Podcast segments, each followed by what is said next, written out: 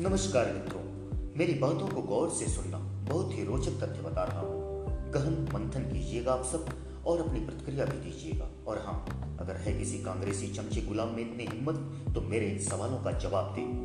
तो यहाँ से शुरू करता हूँ मैं अपनी बातें। मोतीलाल नेहरू की कहानी गुप्त, नेहरू का इतिहास गुप्त, फिरोज की मौत संदिग्ध, इंदिरा के मरने का कारण गुप्त, राजीव की हरकतें गुप्त सोनिया का इतिहास गुप्त, संजय का परिवार से दुश्मनी का कारण गुप्त, सोनिया की बीमारी गुप्त, इलाज भी गुप्त। राहुल की छुट्टियों में वो कहा जाता है, क्या करता है, ये सारी बातें गुप्त।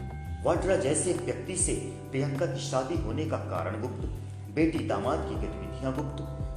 वाड्रा परिवार की सारी मौतें गुप्त। वाड्रा के अरबपति बनने का तरीका गुप्त। अरे कभी कभी तो मैं सोचता हूँ, पता नहीं ये नेहरू परिवार है या कोई गुप्त रोग। कत्तारों से पूछता हूँ, तुम मोदी जी पर तो इतने सवाल उठाते हो। कभी अपने आकाओं से भी कहो ना कि अपनी असलियत उजागर करें।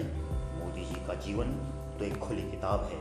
भारत का बच्चा बच्चा उनकी कहानी जानता है। फिर अपने मालिकों को भी कहो ना कि अपनी सच्चाई स्पष्ट करें। राजनीतिक जीवन जीने वाले की कोई भी बात गुप्त क्यों रखी जाए? मैं कहता हूँ, यदि साहस है और अपने आप को नेता कहने का दावा करते हैं तो ये सारी बातें सार्वजनिक करें। और ये मैं नहीं, मेरे साथ पूरा भारत पूछ रहा है। वंदे मातरम, भारत माता की जय जय जय श्री राम।